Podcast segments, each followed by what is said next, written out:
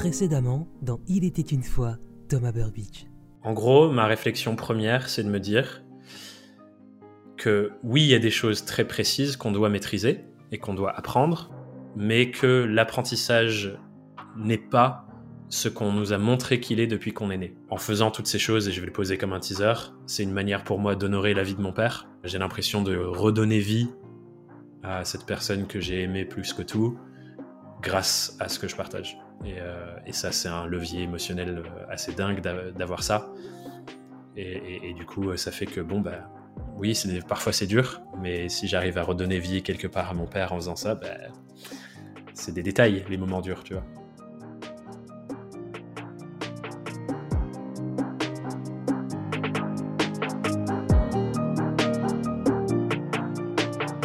Et, on va du coup euh, reprendre notre petit continuer à explorer ton, ton histoire. Ah, l'enfance. Exactement, on va s'intéresser à l'enfance. Et justement, pour, euh, pour ce troisième chapitre, pour commencer, Thomas, si je te dis le mot enfance, justement, ça résonne comment pour toi? C'est quoi les, c'est quoi les, photos instantanées, si je puis dire, qui, qui viennent comme ça en tête? Hmm. C'est quoi les images? Ah, j'en ai plusieurs. Et en plus, je, suis ravi parce que mes parents, euh, donc mon père, un esprit euh, lunaire, mais très créatif. Il avait très très souvent un appareil photo et ou une caméra vidéo dans la main. Et il y a d'ailleurs des vidéos de ma mère qui lui dit mais arrête tu me casses les couilles à filmer tout et tout parce qu'il filmait tout tu vois. Et il lui pose des questions et tu le vois il, il la titille en mode du contenu, ah mais pourquoi tu comme pourquoi tu réagis comme ça? Ouais il crée du contenu clairement. Et il avait ce côté un peu artistique de vas-y mets-toi là la lumière tout ça c'était un artiste perché. Mais, mais du coup, j'ai la chance d'avoir plein de photos de quand j'étais gosse. Et euh, il y en a plusieurs qui reviennent parce que du coup, quand je suis chez moi, j'adore les regarder. Euh, on a des, vieux albums, plein de poussière. C'est mhm. génial. Et il y en a plusieurs du genre, euh, il y a des photos de moi, bébé, à poil, en train de, de grimper sur des grands tas de cailloux parce que mon père, il est en train de retaper l'extension de la maison. Et et je me suis échappé. Euh, bon, mes parents me mettaient pas dans les petits trucs de protection. Hein, j'étais, ils étaient en mode vas-y vite ta vie quoi. euh, et, et, du coup, il y a des photos de moi tout nu sur des tas de rochers en mode j'aurais pu tomber, et me fendre, fendre le crâne. Et mon père au fond derrière comme ça qui me regarde en mode ah, je suis fier de toi mon fils. Donc il y a des photos comme ça qui me viennent en tête. Euh, il y a d'autres scènes de. Il y a un truc. C'était une toute petite maison de quatre pièces c'est un tout petit cottage. Donc il y a une pièce où on passait la majorité de notre vie avec la cuisine, le salon, une pièce à l'arrière où bon, on faisait pas grand chose. Il y avait, euh, je crois qu'il y avait un, sais pas s'il y avait un piano à l'époque. Il y a un piano maintenant, mais bref, une autre pièce. Et ensuite en haut, il y avait moi et ma soeur dans une chambre et mes parents dans l'autre. Ça c'était quand j'étais tout jeune, tout jeune. Et un truc qu'on faisait tout le temps avec ma petite sœur, c'est euh, il y avait une espèce de baie vitrée avec des grands rideaux parce que vieille maison, vieille ferme, il n'y avait pas de chauffage, on avait juste le feu, donc il y avait des rideaux partout pour, pour la chaleur, pour, pour, pour euh, isoler. il y avait des grands rideaux et on se mettait derrière. Et tous les samedis soirs, on faisait une espèce de soirée. Euh, et, euh, et, on s'amusait, on se couchait tard et tout. Et nous, avec ma soeur, on faisait des spectacles. Et du coup, on fermait les rideaux et euh, chacun son tour, on sortait, on faisait un truc, euh, et puis on re-rentrait, puis l'autre sortait, faisait un truc, et on faisait des scénettes, et on faisait euh, du théâtre, euh, on faisait n'importe quoi. Et on faisait ça presque toutes les, toutes les semaines. Et, euh, et ça, c'est des scènes qui, qui, restent parce que c'était vraiment un havre de paix, cette maison. Et tu vois, c'est tout seul au milieu des champs et des forêts, il n'y a pas de voisins. Quand tu es là-bas, enfin, moi, je me mets presque en mode ermite quand j'y vais parce que tu, tu, peux passer trois semaines là-bas sans voir personne. Et j'ai un poème dans ma chambre là-haut. Une fois, un, Noël, ma mère nous a offert à, moi et mes deux sœurs une version imprimée euh, dans un cadre et tout trop beau d'un poème que mon père avait écrit sur ce lieu, mmh. euh, sur le fait que euh, et je pense que c'est ce qu'il l'a appelé là-bas quand il a acheté cette maison et pourquoi ça lui tenait autant à cœur, c'est qu'il dit dans ce poème qu'il sent une espèce de de force d'énergie régénératrice et que quand il va, ça te soigne pour repartir dans le monde, faire euh, ce que tu as envie de faire et faire ce que tu dois faire. Et qui voulait euh, permettre à d'autres personnes de venir goûter à ça. Et du coup, tu vois, ce genre d'image, ça me rappelle. Et à chaque fois que j'y vais, je retombe dans ça parce que ça a conservé tout son charme, cette maison. Euh, d'anciennes euh, euh, un peu hippie. Il y a des potes quand ils viennent, ils me disent ah mais c'est la maison des Weasley en fait, tu vois. C'est un peu cette cet imaginaire là, c'est la maison des Weasley dans Harry Potter. Dans. Et, euh, et du coup, voilà, c'est ce genre d'image-là qui revient, ou de grande bouffe. Euh, Mon père, il adorait cuisiner, Ouais. mais il rangeait pas derrière. Ah ouais. Donc, le lendemain matin, donc souvent le samedi soir, c'est lui qui cuisinait, il faisait des grands trucs, des curries, des trucs comme ça. Et il y en avait partout, et c'était tout sale, et on se lève le lendemain, et il y a encore tout le bordel partout parce qu'on on mangeait à 11h30 parce qu'il s'y mettait tard. Euh, et il rangeait pas derrière, et voilà, c'était un cuistot sale. C'était pas un cuistot organisé. j'adore, j'adore, c'est drôle quand tu décris tout ça. En fait, on, on les voit, en fait, tu vois, les images, c'est génial. et euh, Ouais, moi, je sais pas. et t'as as reçu quel genre d'éducation? Enfin, toi et tes sœurs, parce que du coup, t'as deux sœurs, c'est ça? De ça, ouais. Vous- avez reçu euh, quel genre d'éducation J'imagine, comme tu le disais un petit peu tout à l'heure, avec beaucoup de liberté, beaucoup de. c'est- quoi? Qu'est-ce que tu peux dire là-dessus? Ben, mes parents ont eu des inspirations similaires à celles que j'ai aujourd'hui, Mhm. assez. euh, donc c'était tous les deux des hippies avant que, avant cette nouvelle vague de néo-hippies. Euh, les- ma- mon père, il a bossé, bossé dans un magasin bio, ma mère aussi. Euh, quand j'étais gamin, j'étais végétarien parce qu'ils avaient des convictions là-dessus et eux aussi étaient végétariens. Euh, ils, se- ils avaient un potager, ils se nourrissaient de leur potager. Enfin voilà, c'était vivre, euh, vivre de la terre et d'amour. Mon père, il a des liens avec euh, la spiritualité Rastafari. Donc, lui, il y avait genre deux, deux grands maîtres de la vie et de la terre, c'est Mère Nature et Dja. donc, il y a ces inspirations-là, des inspirations spirituelles de... Tu vois, je lis plein de bouquins. Je pourrais t'en prendre un dans... euh, quel bouquin je peux prendre là? Je peux prendre un bouquin euh, genre euh, L'alchimiste de Paulo Coelho, qui est un Mhm. classique, ou voilà, un autre livre qui est là qui s'appelle Iron John, qui est un livre sur un peu la mythologie de la masculinité et transformer la mascul- notre rapport à la masculinité, qu'est-ce que ça veut dire dans des termes spirituels et tout. Enfin bref, des livres un peu perchés spirituels que je lis. Je vais les lire et je vais arriver devant ma mère en mode Waouh, j'ai lu ça, c'est incroyable. Et tout, elle dit Ouais, je l'ai lu cinq fois. Il est là sur la, sur le, sur la bibliothèque. et, et- et du coup, c'est ça, tu vois, dans les escaliers, dans cette maison, il y a une- des rangées, des rangées de bouquins et c'est que des livres de dingue. Enfin, tous les livres qui me fascinent aujourd'hui, conversation avec. Enfin, bref, Hmm. il y a plein de références incroyables et qui viennent de là et que eux, eux ils ont lu déjà. Et, euh, et du coup, on avait ce, ce genre de réflexion, euh, des livres comme Réfléchissez, devenez riche. Mon père l'a lu trois, quatre fois. euh. Il l'a jamais transformé sous forme entrepreneuriale, Ouais. mais c'était euh, une réflexion spirituelle complètement intégrée à leur mode de vie, à leur quotidien. Ouais. Et donc, je pense qu'on a grandi sous ces inspirations-là. Euh, mon père a énormément écouté Bob Marley. Tous les samedis, on avait du Bob Marley. Donc, il y a ce côté un peu genre, yeah, kiffe la vie, quoi, euh, du mouvement Rasta. Donc, ouais, très libre, Hmm. très ouvert à toutes les expériences de la vie. Euh, Il n'y a pas de il faut que tu sois ça, il faut que tu Mm. sois ça. C'est genre euh, tu seras ce que tu veux être et c'est parfait comme ça, peu importe, euh, peu importe ce qui se passe. Et de l'acceptation profonde, beaucoup d'amour. On était, c'était un cocon d'amour incroyable. Donc ouais, voilà, ce genre, ce genre de, ce genre de choses, je pense. Finalement, est-ce que, tu dirais que tout ce que tu transmets euh, dans toutes tes expériences, justement, si on fait le lien avec ce qui se passe pour toi aujourd'hui, tout ce que tu construis, finalement, c'est tout ce que tu as reçu, tu, tu le redonnes en fait. Ça, ça vient en grande partie de là, ouais. Mm. Avec des briques que j'apporte en plus, je pense, sur mon unicité, Mm. avec ce rapport au travail et tout, qui n'était pas le leur. Euh, mon père, c'était plus, je fais ce qu'il faut faire et je me débrouille et je fais des petits trucs pour pouvoir euh, maintenir ce mode de vie-là. Mm. Il n'y avait pas forcément euh, la grande vision entrepreneuriale qui va avec. C'était un entrepreneur, il a eu plusieurs projets entrepreneuriaux, mais c'était un mauvais, très mauvais entrepreneur. pas du tout organisé, il faisait n'importe quoi. euh, Enfin bref. Mais, euh, mais du coup, oui, Mm. clairement. Et tu vois, ça rejoint ce que je disais tout à l'heure, le levier émotionnel de quand je fais ce que je fais, je redonne vie à mon père. Mhm. C'est qu'en fait, j'incarne quelque part les plus belles choses qu'il incarnait. Mm. J'incarne cet amour inconditionnel pour tous les êtres humains. La première, j'ai fait l'exercice récemment de commencer à travailler sur les valeurs de la boîte pour quand on va recruter. Mm. La première valeur que j'ai posée, c'est l'amour. Mm.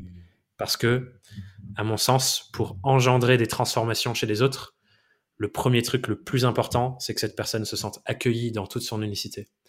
On n'est pas là pour vous dire et pour dire à qui que ce soit ce qu'elles doivent être. On est là pour l'accueillir dans son unicité et dire c'est c'est fantastique, c'est merveilleux qui tu es. Mmh.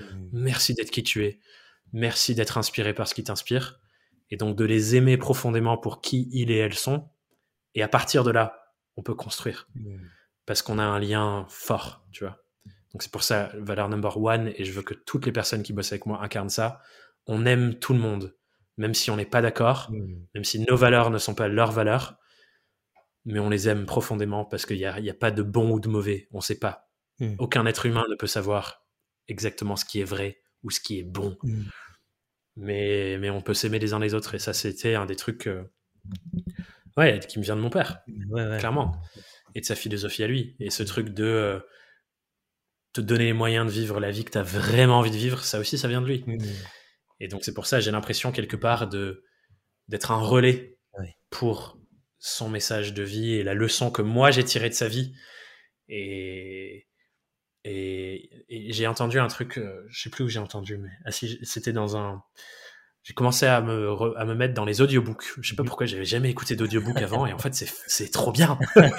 j'étais très podcast, j'étais pas encore audiobook et là je suis en mode wow audiobook c'est ouf. Donc j'ai téléchargé Audible mhm. et sur Audible il se trouve qu'il y a un des séminaires de Tony Robbins enregistré qui est le séminaire que j'ai fait avec lui en début d'année. Yes. Euh, Unleash the Power of In. Et là-dedans, à un moment, il parle de euh, Walt Disney et de son frère Roy Disney. Hmm. Et il raconte une histoire de. Ils ont ouvert un parc Disney et Walt était mort et c'est son frère Roy qui le faisait. Et il y a un journaliste qui lui dit euh, Ça doit être dur pour vous, non? Parce que Walt, il peut pas voir ça hmm. parce qu'il est mort. Et la réponse de son frère, elle est incroyable. Il dit Il dit Bah moi, je le vis bien parce qu'en fait, si Walt avait vu ça, hmm. et c'est pour ça que ça existe, parce qu'il l'a vu il y a dix ans hmm. quand ça n'existait pas encore. Et du coup, moi, j'ai un peu l'impression que il y a des trucs que mon père avait vus, mais qui n'a jamais créé, et que moi, je suis en train de créer pour que d'autres gens puissent le voir aussi. Et ça, ça me, tu vois. Hmm. Quand je me dis ça, c'est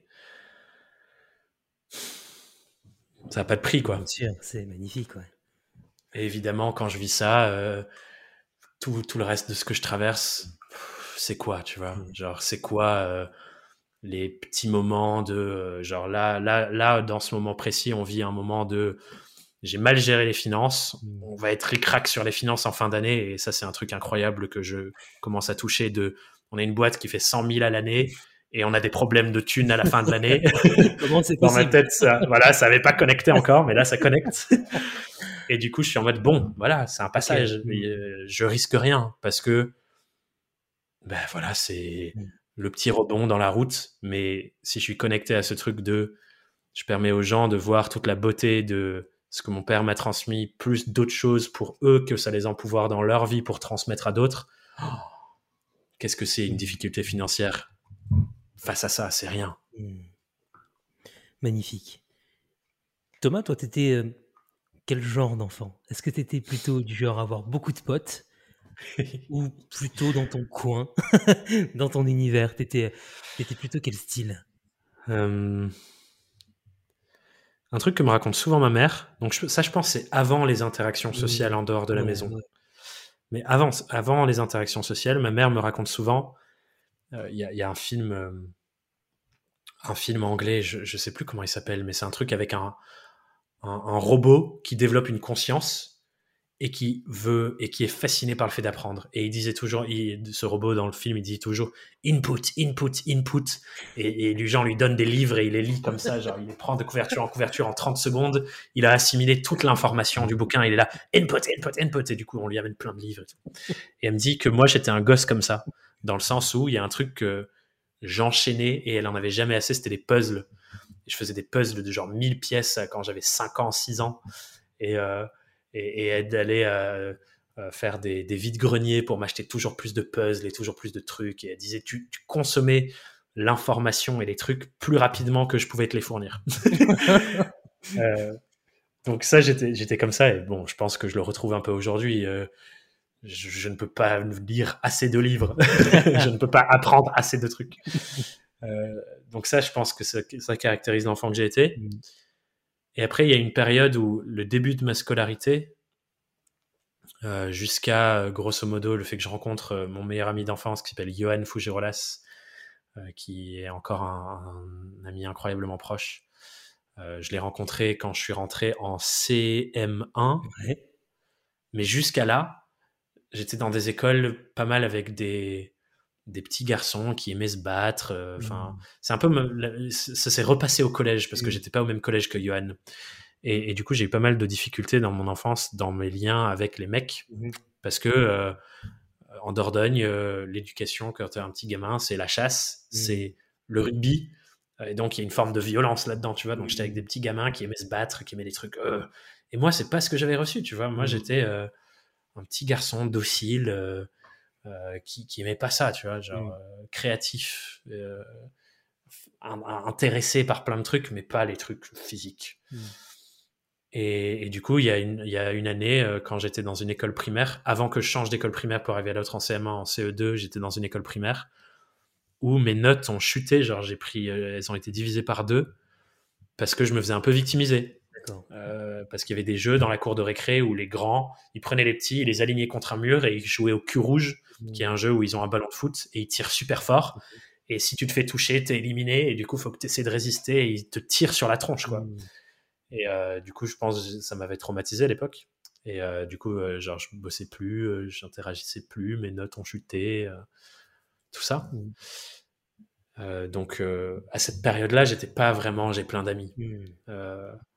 Mmh. le moment où je pense j'ai commencé à m'ouvrir et à goûter à mon côté plus extraverti, et aujourd'hui, je pense que je me... ça m'énergise d'être dans une foule avec plein de gens et discuter avec plein de personnes, et heureusement, vu ce que je fais. Ça, j'y ai touché que quand je suis arrivé à l'université, grosso modo. Collège, lycée, primaire, collège, lycée, j'étais très petite bande d'amis. Euh, et encore, tu vois. Hmm. Ok. Euh, mais ça a toujours été là. Mais hmm. juste, il n'y avait pas le bon environnement pour que ça. Donc ça explose. et, et, je me sentais pas en sécurité. Ah surtout. Ouais ah, tu te sentais pas en sécurité, ok. Hmm. Bah parce que euh, le côté euh, entre guillemets violence physique, hmm. mais bon voilà, c'est pas à ce niveau-là. Mais aussi ensuite quand tu arrives au collège-lycée, beaucoup de moqueries, on est des cons, on est débiles quand on est à cet hmm. âge-là. Et du coup, bah, comme moi je rentrais pas dans les groupes de mecs parce que je jouais pas au rugby et que je faisais euh, du latin et, et que j'étais du coup j'avais des amis filles et les mecs se moquaient beaucoup et du coup bah tu te sens pas en sécurité émotionnelle parce qu'il y a énormément de moqueries à cet âge-là. Et du coup, c'est pour ça que je dis je me sentais pas en sécurité parce que mmh. j'avais pas l'espace d'être qui j'étais avec les autres. Et c'est pour ça que j'étais moins dans l'ouverture parce que je sentais je peux pas être qui je suis. Et tu avais des, des passions. Euh, alors, pareil, on, peut parler peut-être, je sais pas, à, l'adolescence. Est-ce qu'il y avait des trucs justement où tu avais ces espaces pour, euh, bah voilà, pour être mmh. justement qui tu as envie d'être et euh, pour décompresser? J'ai joué au foot toute mon enfance. C'est pour ça aussi que j'ai repris là, mhm. quand je suis revenu à la campagne. Mais de mes 4 à mes 20 ans, quand je suis parti à Paris, j'ai joué au foot. Euh, et je trouvais pas la même chose que d'autres mecs dedans. Euh, ce que moi je trouvais, c'était un endroit pour me canaliser. Et j'étais très pisse. Et j'y voyais aussi une forme de, de développement presque. Et aujourd'hui, c'est fou parce que je vois toute la part psychologique de ce développement aussi dans, dans, quand je joue au foot. Mais du coup, beaucoup de mon adolescence, j'étais capitaine de l'équipe parce que j'étais pas celui qui allait se battre. j'étais celui qui, au contraire, allait voir l'arbitre en mode bon, ben voilà, machin. je prenais soin des autres, voilà. Euh, donc c'est pour ça qu'on me choisissait souvent pour être capitaine de l'équipe parce que j'étais le gamin sérieux et qui qui, qui était pas euh, le sang chaud, qui était le sang froid, au contraire. Donc il y a eu ça. Il y a eu pas mal les jeux vidéo quand même. Hein. J'ai eu une grande grande période de jeux vidéo mhm. et je pense que ce qui me fascine là-dedans, c'est construire des univers. Tu vois, genre Seigneur des Anneaux, je suis, je suis un énorme geek du Seigneur des Anneaux, euh, énorme geek de Game of Thrones. Tu vois, les univers un peu fantastiques, euh, médiévaux, magiques. Euh, ça, ça m'a fasciné. Et ça me fascine encore. Et genre Tolkien, mais je suis en mode, mais quel génie cet homme. Et je pense que ouais, c'est le côté, euh, un univers dans lequel tu peux t'engouffrer et genre, c'est recréer un monde en fait. Un monde avec des lois, avec euh, des lois de fonctionnement, comment ça fonctionne, euh, de la physique. Euh. Et donc ça, ça m'a fasciné pendant beaucoup de, de, ma jeunesse, ouais. Ok. ouais. Je pense que c'est deux bonnes réponses. Et est-ce que tu avais un, je sais pas, un, rêve en termes de, de métier? Parce que tu sais, des fois, tu as des, t'as des, jeunes Ouais. qui, qui se disent C'était ouais, tout con. C'était tout con. C'était tout con, je voulais être footballeur, hein, c'est débile. euh, pro, tu les vois à ta télé, euh, bon. Mais je dirais c'était un rêve, c'était plus un fantasme. Mm. La différence que je fais, c'est que un fantasme, t'es pas prêt à payer le prix. Mm. Et j'étais pas prêt à payer le prix pour devenir footballeur. J'aurais pu- jamais pu passer toutes mes journées à m'entraîner depuis que j'ai 5 ans, tu vois. Euh, et c'est ça la différence, je pense. Un rêve, tu peux le concrétiser quand tu commences à agir dessus Mm. et tu es prêt à payer le prix pour l'avoir. Sinon, à mon sens, c'est un fantasme. Très bonne, euh, très bonne nuance. J'aime beaucoup cette, euh, cette différence entre les deux. Et si on reparle un petit peu de, de- de ta famille, de tes proches, aujourd'hui, c'est quoi le regard qu'ils ont sur ce que tu fais? Déjà, est-ce que tout le monde comprend ce que tu fais Déjà, dans un premier temps? Alors, pas sous toutes ses formes. Euh, ma mère, souvent, quand les gens lui demandent ce que je fais, il- elle leur dit de me demander à moi.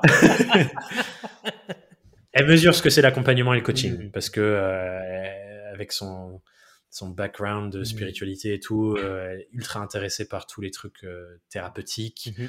l'accompagnement, euh, ce qui se fait beaucoup dans l'accompagnement spirituel dans les écolieux et ce genre de trucs, donc des lieux de transformation intérieure. Mhm. Donc ça, elle mesure complètement. C'est la forme que je lui donne qu'elle mesure moins. Et, forcément, c'est nouveau aussi, tu vois. Ouais, ouais. C'est le pouvoir de la technologie qui permet sûr. de faire tout ce, tout ce genre de choses et, et de le faire euh, au scale où je le fais. Donc en gros, elle sait que je suis coach, Mhm. que j'accompagne des gens. Mhm. Elle arrive à comprendre que c'est en individuel et tout. Même si, euh, mais c'est voilà tout l'englobage de ça autour de l'individuel qui, bon, voilà, c'est technologie moderne, c'est nouveau, euh, Mhm. c'est une forme que même moi, des fois, je comprends pas à 100% parce Mhm. que c'est c'est une exploration constante. Mes sœurs captent parce que c'est plus leur génération. Donc la plupart des gens, des gens comprennent Mhm. quand je ramène ça à des choses simples parce qu'au Mhm. final, c'est simple quand Ouais. tu prends l'essence Mhm. même et que tu le dis en une phrase. C'est une fois que tu expliques un peu toutes les techniques euh, qui rentrent dedans et qui font que ça devient complexe, c'est le jargon, mais la base de la base, ouais, c'est assez simple. Et euh, il y a de la fierté, surtout pour ma mère, mes sœurs. Il y a de la fierté. Il y a, il y a une forme de. Alors, c'est quoi le mot? Ouais, fierté, accomplissement de waouh, c'est quand même dingue euh, ce que tu fais, c'est genre. euh, de putain ah ouais genre là pour Adobe par exemple euh, c'était en mode mais what the fuck genre c'est Mm. lunaire Mhm. à quel moment est-ce que toi mon enfant t'es devenu ça? Euh, donc il y a un truc un peu comme ça. Et en même temps, de simplicité, tu vois. Parce que, et je pense que ça vient de comment moi je le vis. Moi je suis en mode, bon, ben voilà, ça se passe. Et je rentre quand même chez ma mère, et quand je suis avec ma mère, je suis son gamin, et je lui fais Mm. des câlins, et, et, et on se parle de tout, et je lui raconte toute ma vie, et, T'es très fusionnel avec elle, ouais. Mhm. Ouais, de ouf. Et je suis tellement heureux d'être à 45 minutes de chez elle, du coup, parce que euh, ça veut dire que quand je vais à l'entraînement de foot, et le club de foot, c'est pas loin de chez elle, bah, je vais passer la nuit, et le lendemain matin, on se lève, et je prends le café, et on discute, je lui raconte ce qui se passe dans ma vie, et on se parle. Et, et ça, c'est un truc incroyable qui a changé aussi depuis la mort de mon père. C'est que ma mère, c'est à la fois ma mère, mais plus ma mère. Mhm. C'est un peu comme ma sœur Mhm. dans le sens où ça a complètement horizontalisé les relations qu'on a entre ma mère et mes sœurs, où pour survivre, on a dû devenir tellement proches. Mhm. Et ma mère aussi, pour porter le poids d'être euh, une mère seule et prendre des décisions ultra complexes, genre des décisions financières. De à l'époque, ils avaient un business ensemble où ils avaient un manoir qu'ils louaient l'été, ils travaillaient tous les deux dessus. Direct les questions de qu'est-ce qu'on fait de ça? Est-ce qu'on vend la boîte? Et Est-ce qu'on vend la maison? Est-ce que je le vis toute seule? Est-ce que je prends des gens qui le font à ma place? Et en même temps, il y a tout le lien émotionnel. Et du coup, moi, je suis devenu euh, la personne avec qui elle a toutes ces conversations. Ok. et euh, l'argent qu'elle en a depuis, de- depuis cette vente, ok, qu'est-ce qu'on fait de cet argent? Parce qu'on a ni elle ni moi l'éducation financière de ce qu'on en fait, parce que c'est pas comme ça, on n'a pas grandi comme ça, on n'a jamais reçu ça de nos, nos ancêtres. Mhm. Donc on apprend. Moi j'essaie d'apprendre pour euh, voir avec elle comment on fait. Enfin voilà, on est dans le même bateau. Mm. Et il y a plus ce, ce lien hiérarchique, en fait. C'est, bon, la vie est difficile, il y a des choses qu'on comprend pas, on va essayer de les comprendre ensemble et de prendre les meilleures décisions qu'on peut prendre. Elle avec sa vie, son passé, ses blessures, moi avec ma vie, mon passé, mes blessures, et ce que j'apprends et ce qu'elle apprend. Et, et mes sœurs, pareil, ils sont dans ce même truc. Bon, je suis le plus vieux, Mm. euh, et je pense que euh, du coup, ça fait que voilà, il y, a- y y ça qui, qui porte plus sur moi, Mhm. sur les décisions complexes. Mais on est un- une unité folle. Mm. Et ça, je trouve que c'est ultra précieux à vivre. Et d'ailleurs, c'est drôle parce que je sais que d'autres êtres humains sur cette terre ont des liens difficiles avec leurs parents. Oui. Parfois même, ils ne se parlent plus Oui. avec leurs parents. Mm. Et vu tout ce que je t'ai raconté là, Mm. moi, c'est dur de comprendre ça et de Mais ouais. concevoir. Tu vois, je me dis, mais Oui. Comment c'est possible? c'est Mm. inconcevable pour moi d'être en froid avec ma mère. Genre. Et ça, c'est beau parce que c'est aussi ce qu'elle m'a transmis. Mm. Et ce qu'elle, elle incarne, c'est. En fait, on peut avoir des visions complètement différentes et peu importe ce que tu fais, euh, et bon, il y a des trucs dont je parlerai pas forcément encore euh, publiquement sur ce podcast, mais que je les raconte, où elle est en mode ah ouais putain, euh, je je ferai pas ça moi, Euh, mais mais ok, waouh, vas-y parle-moi-en, tu vois, Mm. et elle s'intéresse. Et, et, et, et elle a pas de jugement. Mm. Et ça, ça n'a pas de prix, tu vois, c'est incroyable. Et je pense que c'est ça qui peut faire défaut dans d'autres relations enfants-parents qui se dégringolent, c'est qu'il y a du jugement de part et d'autre Mm. sur ce que la personne devrait être Mm. ou comment elle devrait réagir, et que ça met un peu un froid qui, euh, avec le temps, euh, voilà. Donc, euh, mais ouais, c'est dur pour moi quand quelqu'un me dit je parle plus à mes parents depuis Ouais, genre ouais, 10 ans, je suis en mode Oh, mais genre, t'as pas un trou en toi, quoi? Ah T'as pas un, un vide quelque part? Enfin voilà. bah écoute, ouais, non mais c'est- passionnant, c'est des sujets euh, absolument passionnants. En fait, on pourrait y passer 4 heures, mais néanmoins, le temps tourne. Oui. Et du coup, Tu vois, je t'avais dit, hein, t'avais dit Ouais, 45 ouais. minutes, une heure, euh, je t'avais dit, on va dépasser, On va c'est sûr. en tout cas, j'espère que vous qui êtes en train de nous écouter, vous passez un bon moment en notre compagnie. Euh, la dernière question, du coup, que j'ai envie de te poser dans, dans- dans cette troisième et dernière partie, Thomas, t'es es heureux aujourd'hui? Ah ouais. Oh. Tu sais, Cyril, euh, il y a des jours où je me pince pour être sûr que je rêve pas. À tel point, tu t'as dû voir mon post Insta qui passait récemment sur à quel point, dans les deux dernières années, ma vie s'est complètement transformée.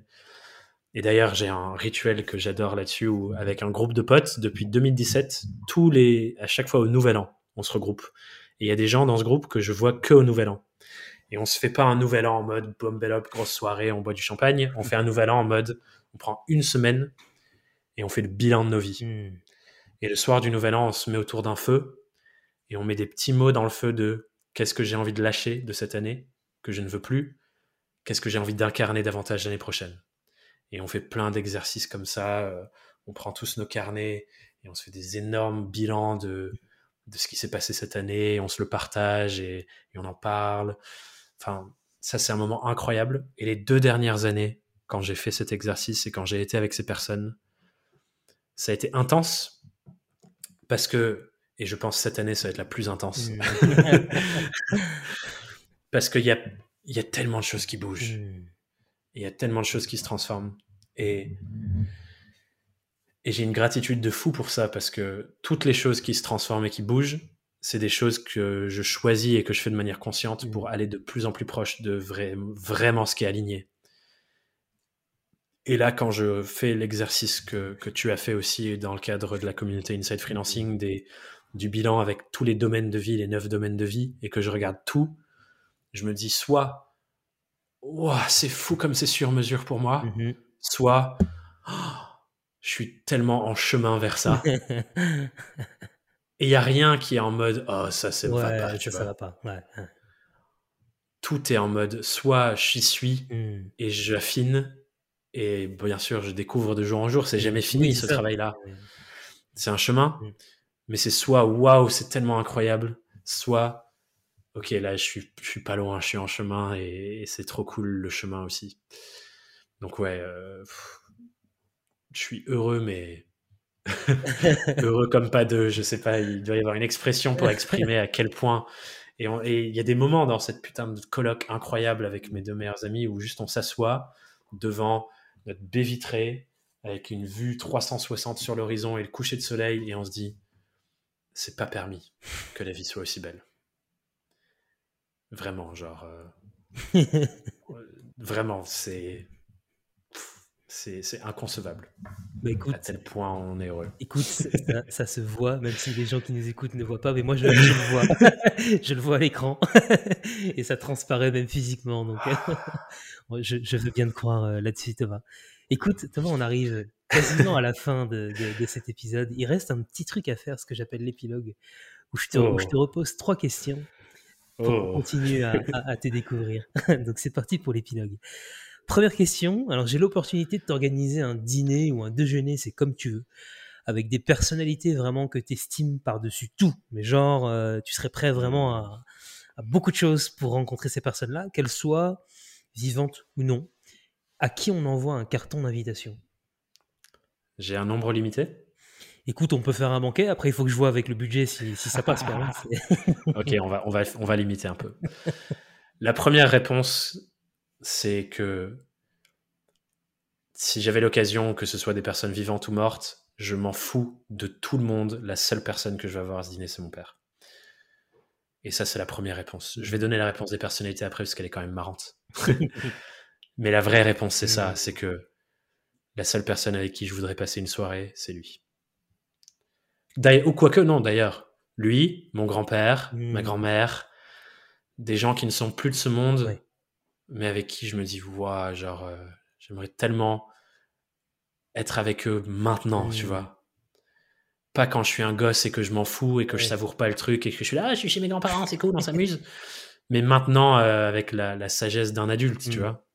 Enfin, un adulte, je, je sais pas ce qu'on appelle un adulte, j'ai l'impression d'avoir 5 ans parfois, mais avec 27 ans de vie. Hmm. Et de me poser et d'être en mode, viens, on parle vraiment, quoi. Donc déjà, ouais, euh, tous mes grands-parents qui sont malheureusement tous morts, Mhm. dont deux, les parents de mon père, que j'ai jamais vraiment connus parce que j'avais deux ans Ouais. euh, à peine. Et lui.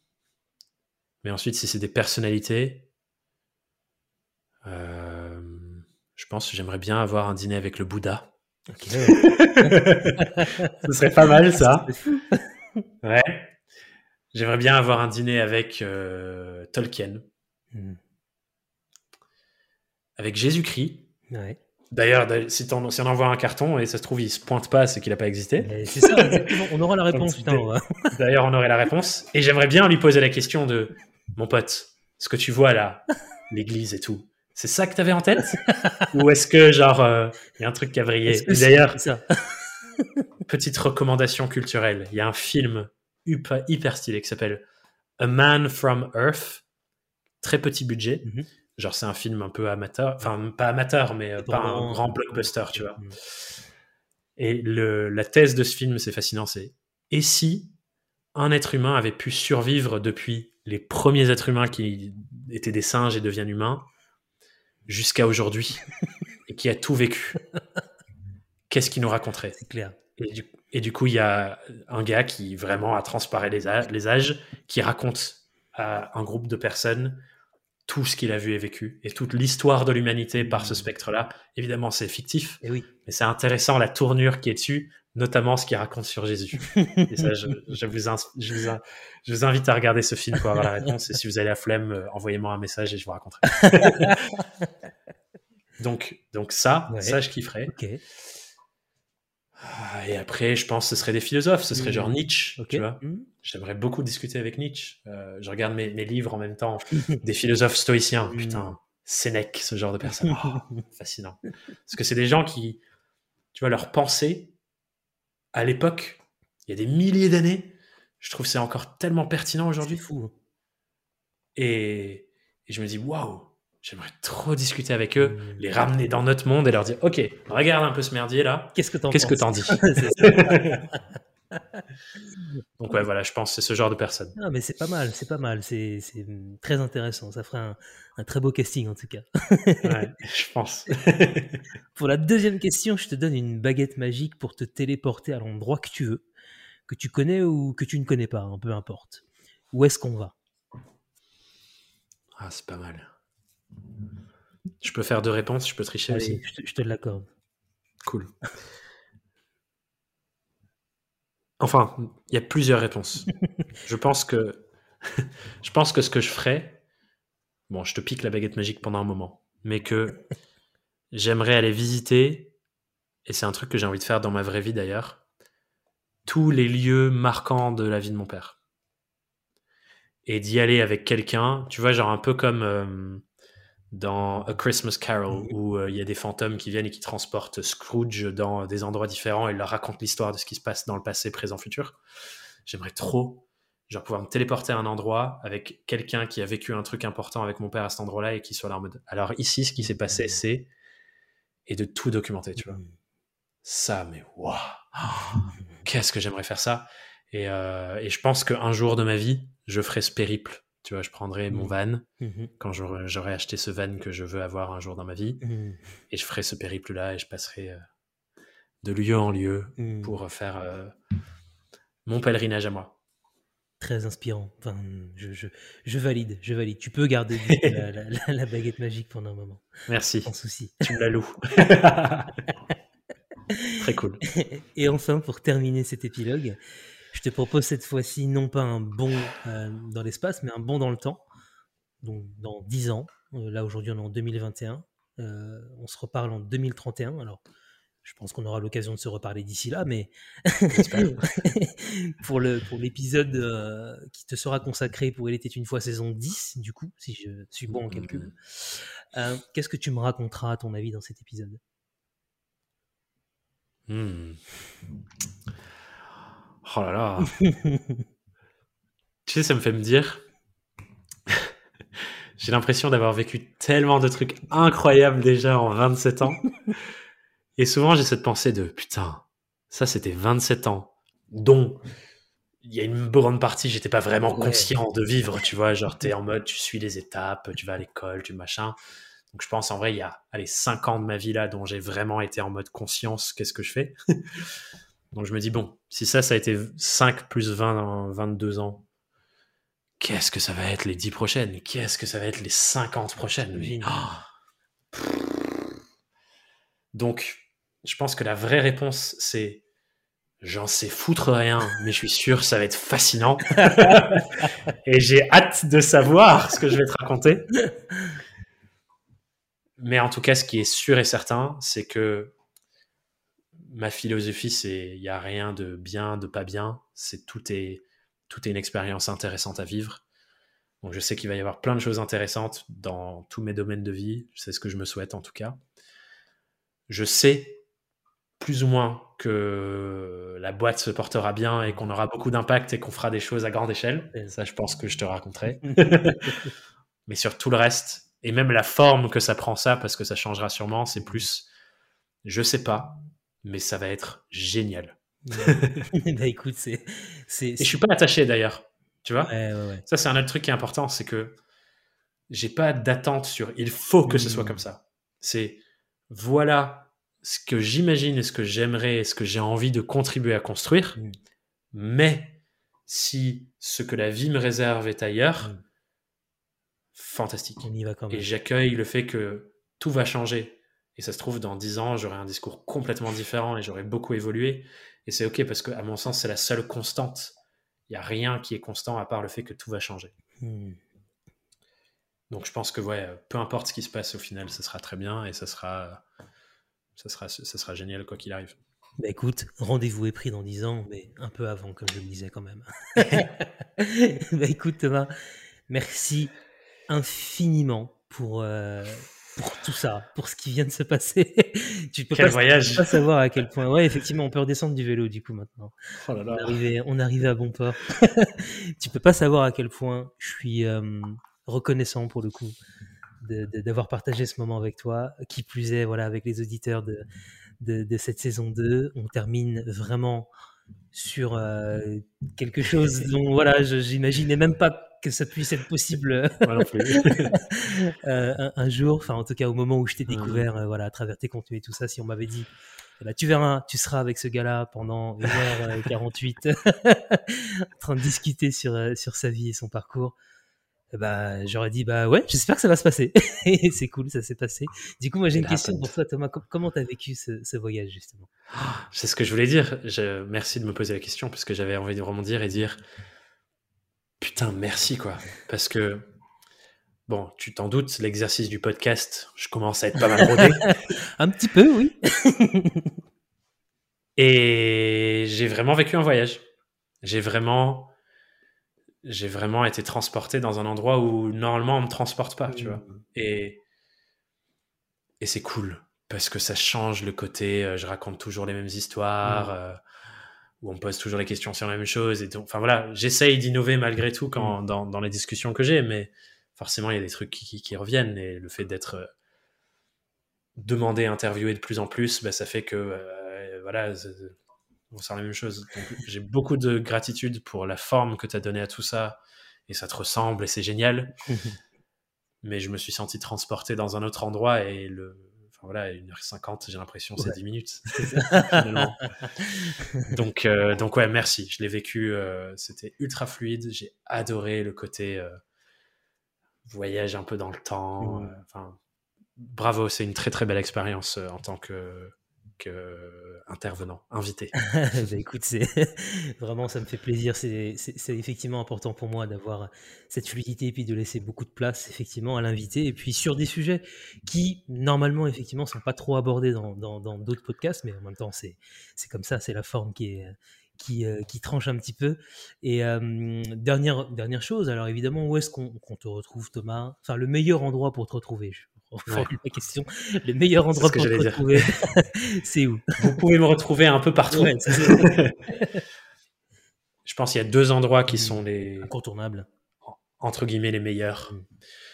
Le podcast où il y a une richesse folle dans les contenus, surtout si vous êtes indépendant, euh, qui vient de moi, mais pas principalement de moi, mais qui vient énormément de mes invités aussi. Et je sais que, bon, voilà, j'ai ma responsabilité dans les questions que je pose et comment je structure le tout. Mais il y a aussi la responsabilité de ce qu'ils apportent avec leur expérience. Donc, le podcast, et où vous allez pouvoir vous enquiller 70 heures, 75 heures même maintenant, de merveilleux contenus sur l'indépendance. Donc, foncez. Et je pense l'autre endroit, c'est ma newsletter, mmh. où là, j'ai plus d'espace pour vraiment creuser et dérouler des pensées un peu plus profondes que ce qu'on a l'occasion de faire quand on est en discussion. Et voilà, on, creuse, mais pas pareil. Là, j'ai eu le temps de construire. Mm. Et c'est un endroit que j'adore, ce, lien euh, qui est presque une relation épistolaire, du coup, parce que c'est sous une forme internet. Mais voilà, ça serait ravi, je serais ravi d'écrire des lettres, euh, une newsletter euh, par, par voie postale, ce serait fou. Ouais, t'as beaucoup, beaucoup d'abonnés maintenant, ça, ça ferait une sacrée note. Ça commence à faire cher à la poste, ouais. mais euh, mais, euh, mais j'adore cet endroit parce que tu vois, c'est presque thérapeutique pour moi. Il y a des newsletters que j'ai écrites, notamment celle à la mort de mon grand-père, mhm. où je me vois, je suis euh, dans sa maison en Angleterre, face à une vue sur la mer devant moi, avec mon ordi. C'est deux, trois jours après sa mort. Et je suis là en mode, OK, j'ai une newsletter à écrire, mais je sens que c'est pas parce que je dois l'écrire que je suis devant mon ordi c'est parce que j'ai un élan qui sort de j'ai besoin de poser des choses, mm. j'ai besoin de transmettre ce que je vis et les leçons que j'en tire. Et en fait, je vois qu'il y a toujours ce mouvement de je vis des trucs, j'intériorise, notamment en lien avec la mort. Et c'est pour ça que cette newsletter me vient direct en tête, parce que voilà, en lien avec la mort. Et je les ressors dans le monde, et tu vois, c'est un flux qui me traverse. Et ma newsletter, c'est un endroit où je pose tout ça, et ça me donne un espace. Et tu vois, le moment où j'ai écrit cette newsletter sur la mort de mon grand-père, c'est dans la semaine qu'on a vécu autour de sa mort quand j'étais en Angleterre, un moment où comment je me sens par rapport au truc et mon énergie par rapport au truc se transmute et change aussi. Et où je passe d'un truc, ah, la douleur et tout, à waouh, toutes les choses qui m'a apporté dans ma vie. Et donc pour ça, voilà, ma newsletter, je mets mon cœur sur, euh, mon cœur sur le, papier virtuel et, euh, et entrecoupé de leçons business et mm. comment tu fais en serre pour ton activité et le rendre concret pour les gens, mais c'est un lien vraiment privilégié que j'adore nourrir. Je confirme. Euh, si, si, vous n'êtes pas encore abonné, allez-y. pour le coup, vous n'en trouverez pas deux comme ça en fait, très clairement. Parce qu'il n'y a pas de moi, donc Il n'y a pas de toi, mais parfois... Parce que c'est moi que je mets dedans. C'est ça, c'est toi que tu mets dedans, mais pour être abonné à d'autres newsletters, où ce ne sont pas les mêmes personnes, parfois tu retrouves quand même des choses un peu, tu vois, un peu similaires. Donc, toi, Ouais. ton approche et le niveau de profondeur sur lequel tu, voilà, avec lequel tu abordes les choses et tout ça. Et encore une Mhm. fois, cette notion, je le disais dans l'introduction, cette capacité à faire en sorte que la personne qui va lire ces quelques lignes chaque jeudi matin en retienne quelque chose, mais pas genre euh, pendant 5 minutes. Non, ça travaille, ça travaille. Ouais.